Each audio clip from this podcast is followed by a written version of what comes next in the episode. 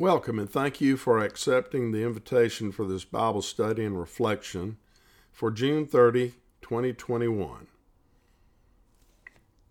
It has been very humbling as well as exciting to be able to share God's Word through these podcasts.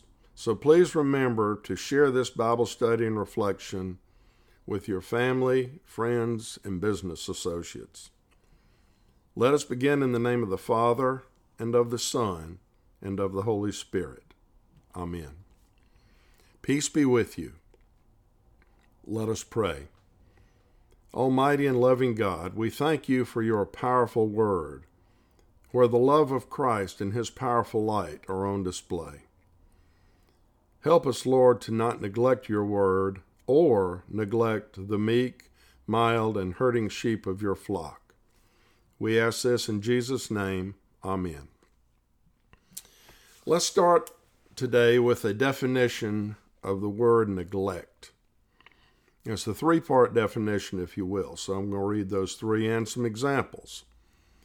Number one, not to pay proper attention to, disregard. And the example is you neglect our advice at your peril.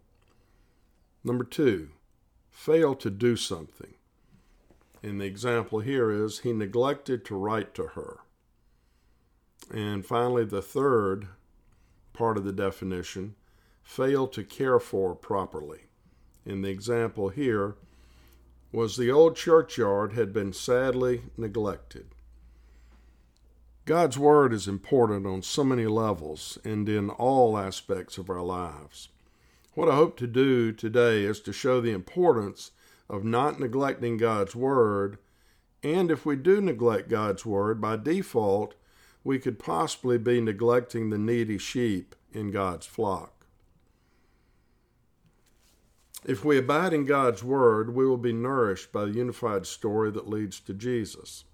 It is that nourishment that will lead us away from neglect and toward care and compassion for the neglected. We could replace the word abide in the first part of this definition, which says, not pay proper attention to. The dictionary goes on to give an example, which is you neglect our advice at your peril, and I might add, at the peril of others as well. I'm going to read a handful of scripture today that hopefully builds a foundation under this concept of neglecting God's word and neglecting others. And let's start with Psalm 119, verses 11 through 16. I have hidden your word in my heart, that I might not sin against you. Praise be to you, Lord. Teach me your decrees. With my lips I recount all the laws that came from your mouth. I rejoice in following your statutes, as one rejoices in great riches. I meditate on your precepts and consider your ways. I delight in your decrees. I will not neglect your word. And now, Psalm 37, verse 31. The psalmist says, The law of their God is in their hearts, their feet do not slip. And now turn to Romans chapter 12, verse 2, where Paul says, Do not conform to the pattern of this world, but be transformed by the renewing of your mind then you will be able to test and approve what God's will is His good, pleasing, and perfect will. Well, what is our resource for being transformed by the renewing of our mind? Where do we learn of God's will, His good, pleasing, and perfect will? Well, over 5 billion copies of the Bible have been printed. That does not even include all of the modern electronic versions that can be downloaded to our electronic devices. So, there's no reason that any one of us should not be living into our church's vision of learning, loving, living God's Word. Now, by abiding in God's Word, it will help us to overcome the second part of the definition, which is failing to do something, or if you will, turning a blind eye to the needs of others that have been neglected. Let's turn to 2 Timothy chapter 3 verses 16 through 17. And here the apostle Paul is speaking to Timothy on pastoral matters. All scripture is God breathed and is useful for teaching, rebuking, correcting, and training in righteousness, so that the servant of God may be thoroughly equipped for every good work. And the final piece of the definition of neglect is fail to care for properly. And the example, of course, if you remember, is the old churchyard that has been sadly neglected. How about if we change that to the misfits and the less fortunate have been sadly neglected? And over time, their self esteem has been eroded and their hearts saddened from lack of friendship. Picture, if you will, the old churchyard that has been neglected, and in your mind's eye, you can see the trash in the parking lot, weeds growing up through the cracks in the parking lot and sidewalks, and dead grass where green grass used to flourish. When you equate the neglected person to the neglected churchyard, there is a stark difference. Neglect is quite evident when viewing a property such as a churchyard but neglect is not so evident when you look at people. The trash, weeds, and dead grass resides in the hearts and minds of those that have been and are neglected. Now, in the Gospel of Matthew, let's turn to Matthew chapter 4, verse 4. And here Jesus is speaking to Satan as he is being tempted. Jesus answered, It is written, Man shall not live on bread alone, but on every word that comes from the mouth of God. And now let's turn to the book of Luke, chapter 1, verse 37. This is where the angel Gabriel is speaking to Mary. For no word from God will ever fail. And now let's bounce back to the Old Testament, the prophet Isaiah, chapter 55, verse 11. And this is God speaking through the prophet. So is my word that goes out from my mouth. It will never return to me empty, but will accomplish what I desire and achieve the purpose for which I sent it. Well, we have the psalmist, the Apostle Paul, Jesus, Gabriel, and yes, even God Himself through the prophet Isaiah, all testifying to the power of God's Word.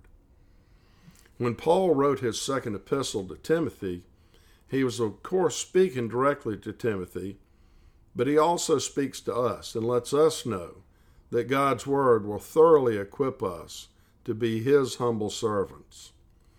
The Bible is one unified story that leads to Jesus. The Bible leads us to Jesus, and Jesus leads us to a better way of life called kingdom living. He alone modeled perfect kingdom living while he was among us on earth. He was and is, and always will be, and always has been the great teacher, and we are his disciples. If we are to be his hands and feet until he returns, we must abide in God's word, where Jesus modeled what that should look like.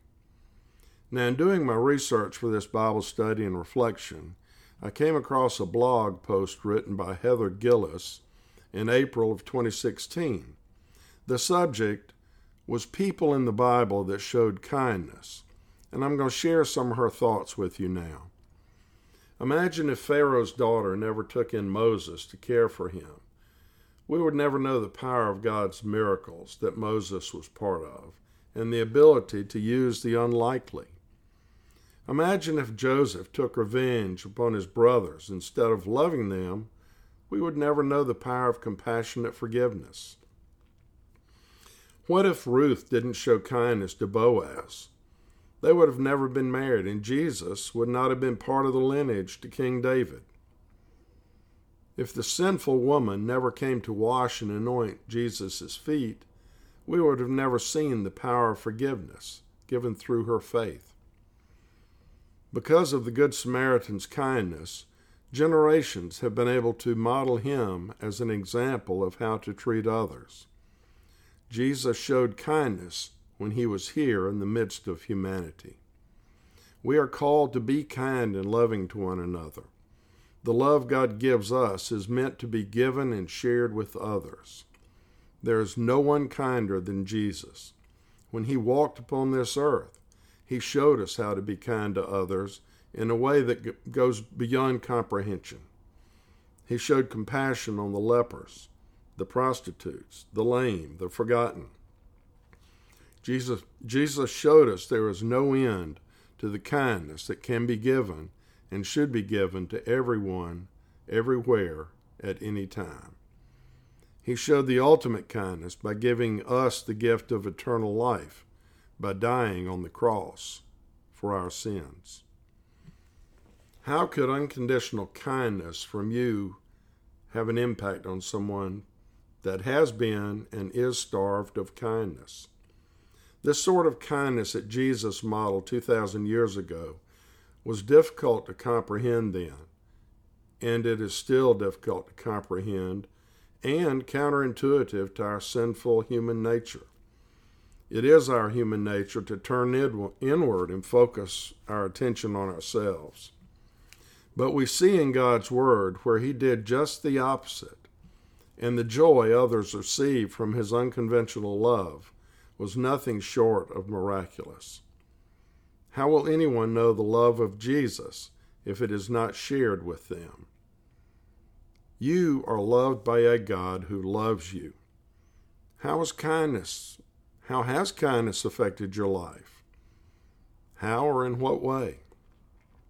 I have personally witnessed the devastating effect on someone when no one is willing to share the love of Christ with them and I've also witnessed the immeasurable joy someone experiences when that love is shared. You know, at the end of our church services on Sundays, when Pastor Metz says, Go in peace, serve the Lord, that is our charge to share the love of Christ with others. While it may signify the end of the worship service, it should also signify the beginning of our daily service of sharing the love of Christ with everyone. Let us pray. Most merciful God and gracious Father, with the help of your Holy Spirit and through your holy word, you have equipped us to share the love of your Son, Jesus Christ, with all of our brothers and sisters. Help us to identify those in need and not turn a blind eye to them. We ask this in Jesus' name. Amen. And now may the Lord bless you and keep you. The Lord make his face shine on you and be gracious to you. The Lord turn his face toward you and give you peace. And now go in peace and share the love of Christ with everyone.